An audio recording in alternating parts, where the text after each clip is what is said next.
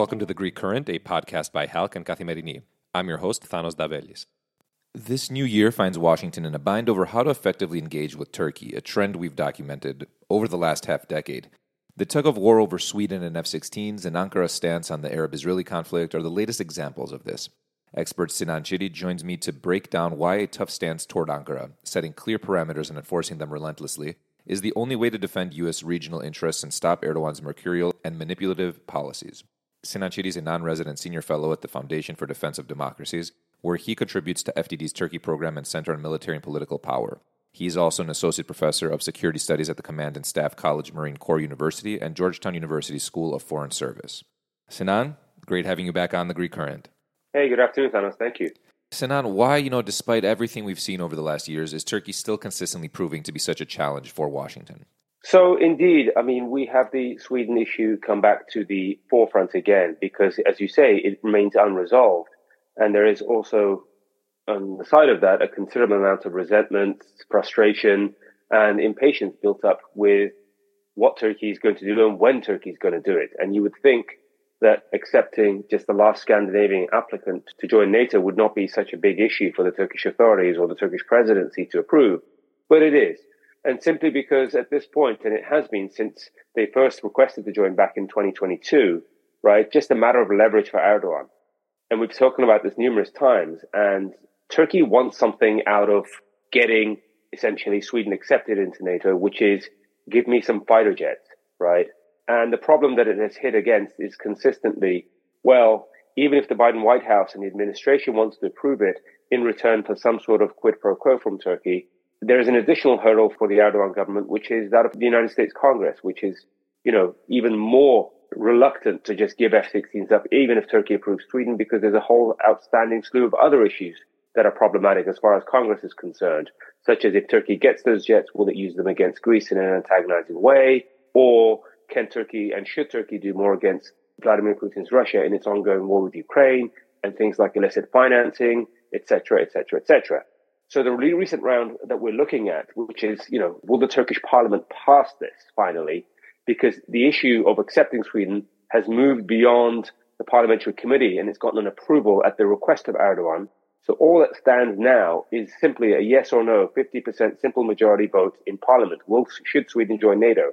And in order for that to happen, Erdogan is on record for saying, let's do this simultaneously. The United States Congress removes its objections at the request of the administration to sell Turkey F-16s, whilst on the other hand, Erdogan instructs his parliamentary colleagues to essentially greenlight Swedish accession. So it happens simultaneously and this will be over. So it's kind of like a game of chicken. Who's going to blink first? But it's not as simple as that. Again, I think what we're hitting up against is people are saying uh, in Washington, we want Erdogan to move first because we've been waiting for over 18 months for this to happen and we're kind of sick and tired of it. So it's leverage. Erdogan wants something in return and he's not willing to just give up Swedish accession without getting some sort of approval from the United States. Sinan, about a year ago, there were many who were arguing that, you know, after the presidential election in May, that Erdogan would soften his tone, particularly vis-a-vis the West. Now, this year, Erdogan is once again embroiled in a pre-election fight in the lead up to municipal elections. You know, should we expect more of Erdogan's, you know, mercurial policies in the build up to those elections? I mean, I'm on the record for saying yes, simply because it's very hard for Erdogan to run a positive campaign, right? I mean, if you are going to, you know, you are seeking or he is seeking to recapture and regain the mayoralties of a lot of the Turkey's largest cities, such as Istanbul, Ankara, Izmir, Eskişehir. You know, there are a whole slew of these things. And it's not the fact that they're just interested in gaining local governance for the sake of gaining them, right? This is where a lot of the spoils and distribution and what American politics calls pork barrel sort of distribution politics happens. So if you run a big city such as Istanbul or Ankara, what you get in return for that is the ability to grant building permits, zoning changes, you name it, right? You, you're in an advantageous position to really grant a lot of spoils to your supporters. And Erdogan really hasn't had that in several big cities, at least the ones that count since 2019 when he lost them, right? So he is really desperate to get those back. And in order to get those back, he needs to entice voters in these big cities. And if you look across sort of polling and if you look at public sentiment on things like public street interviews, people are really frustrated with the government in the sense that, you know, their economic challenges, such as daily livelihood, are challenged by things like over 100% consumer price inflation and winter heating fuel expenses and, you know, additional taxes on things like cars, electricity, and just non-ending price increases. So it's not that Erdogan can run an election on, hey, look how great we're running the economy. Vote, you have every reason to vote for us. So if he can't do that, he has to turn to a negative campaign in terms of polarization, divisiveness, playing on people's fears, which he's a master at. And there are several avenues he can go down. One of them is obviously sort of demonizing the United States and its involvement in Turkey in places like, you know, Syria and other parts of the Middle East, especially the ongoing Israeli Arab war against Hamas, whereby, as we've seen, a slew of sort of protest movements and pro Hamas rallies in Istanbul as recent as New Year's Day, when, you know, Erdogan called the faithful to you know, strategic positions in Istanbul on a, on a public rally to condemn Israel. And you would think that that wouldn't work, but it has a sort of motivating and mobilizing sort of ability to get under the skin of voters who think that Turkey's ailments and bad economy are due to sort of nefarious external actors such as the United States and quote unquote Zionist Israel and the Zionist lobby in Washington. So that's one aspect. I don't know if he's going to build similar antagonistic sort of rhetoric over the Mediterranean and, and countries such as Greece or the European Union simply because he spent a lot of time in the last few months trying to sort of patch over the last three years and sort of his meeting with the Greek government, uh, Mitsotakis, as well as other meetings that we've seen with local governments between the mayor of Istanbul, Imamoglu, etc. I don't know if we're going to go down that road, but I certainly expect negative sort of anti-Western campaign as far as it's focused on Israel and even the United States. I want to stick with Turkey's stance on the Arab Israeli conflict, Sinan, because you argued in a recent piece in Foreign Policy that this stance is, and I'm going to quote you, emblematic of its duplicitous and hypocritical foreign policy stance with its Western allies. Can you elaborate on that? Sure. I mean, so on the one hand, you see these since October 7, when the terrorist attacks occurred in Israel, what you see is widespread sort of media coverage in Turkey, which condemns Israel to the point of even defaming their cultural heritage, their religion, and just calling Israel a sort of an apartheid state and an occupier state, a genocidal state. He compared Prime Minister Netanyahu to a Nazi, etc., etc. So he's really amped up rhetoric on that. And, you know, from Erdogan's perspective, it's not that he's making this up. He actually deeply believes this in it down to his core, right? So that's on the one level. And he's called upon Turkish citizens to boycott Israel, Israeli goods. You know, we saw mobilizing effects to sort of get Turks to not buy things from Starbucks, McDonald's, Burger King, simply because apparently these companies, American companies, support Israel and therefore Turkish citizens have been encouraged not to do it. But on the other hand, what we're seeing is since October 7, this is being tracked very closely by independent investigative journalists following the issue.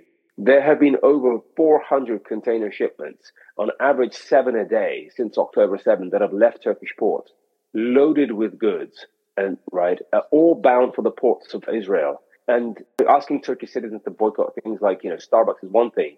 But on the other hand, when you've got sort of shipping magnates in Turkey, but also former government officials such as former Prime Minister Binali Yildirim, even one of Erdogan's own sons, Burak Erdogan, who seems to be behind profiting from trade with Israel, continuing and increasing, I might add, then you have to sort of stand back and say, well, what's all this about? And simply, it's duplicitous, it's hypocritical.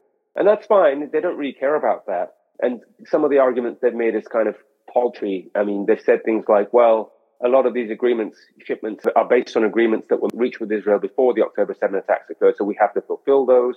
On the other hand, you know, based on their sort of pseudo Islamic sort of interpretation of jurisprudence, Erdogan will say trade is trade, business is business. We don't necessarily have to touch that. What matters is a principal stance on sort of, you know, against Israel on, on the matter of international law, which if you don't think it makes sense, you would be forgiven because it doesn't. It's hypocritical. It's just plain and simple.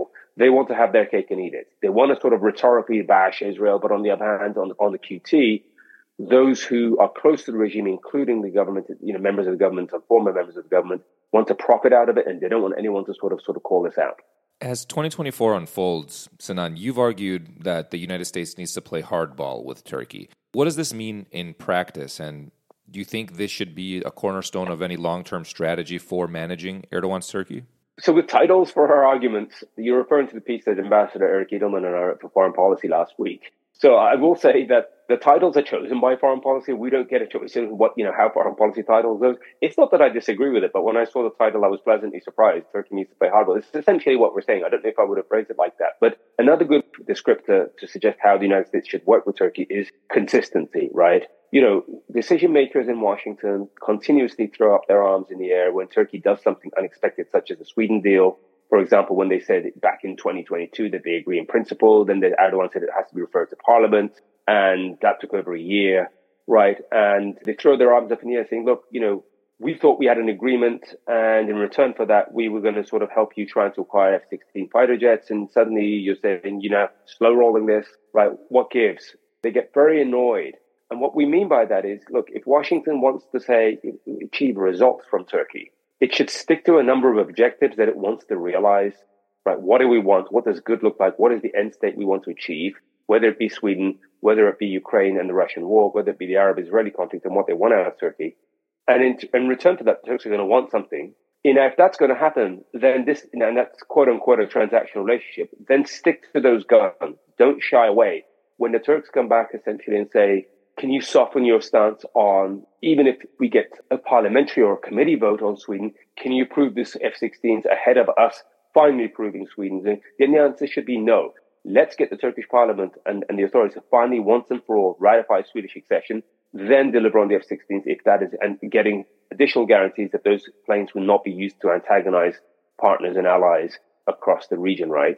And we argue in this piece that there are two good examples when sort of hard draw or consistency sort of works against Turkey, right?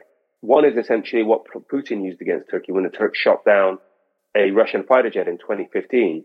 The Russians essentially laid down a very heavy set of sort of repercussions that resulted in end of trade with Turkey, you know, imposition of visa controls, end of tourism to Turkey.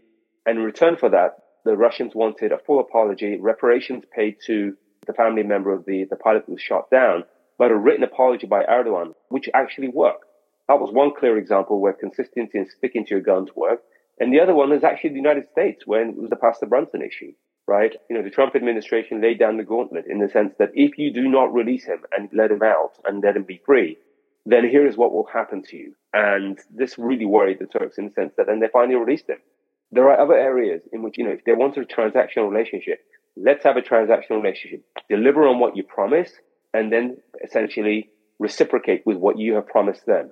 Otherwise, we're just tiptoeing around the same issue from one administration to the next, one set of actors at state, one actors, set of actors at Treasury at the United States, just throwing their arms up, not knowing how to work with a, a sort of petulant sort of actor.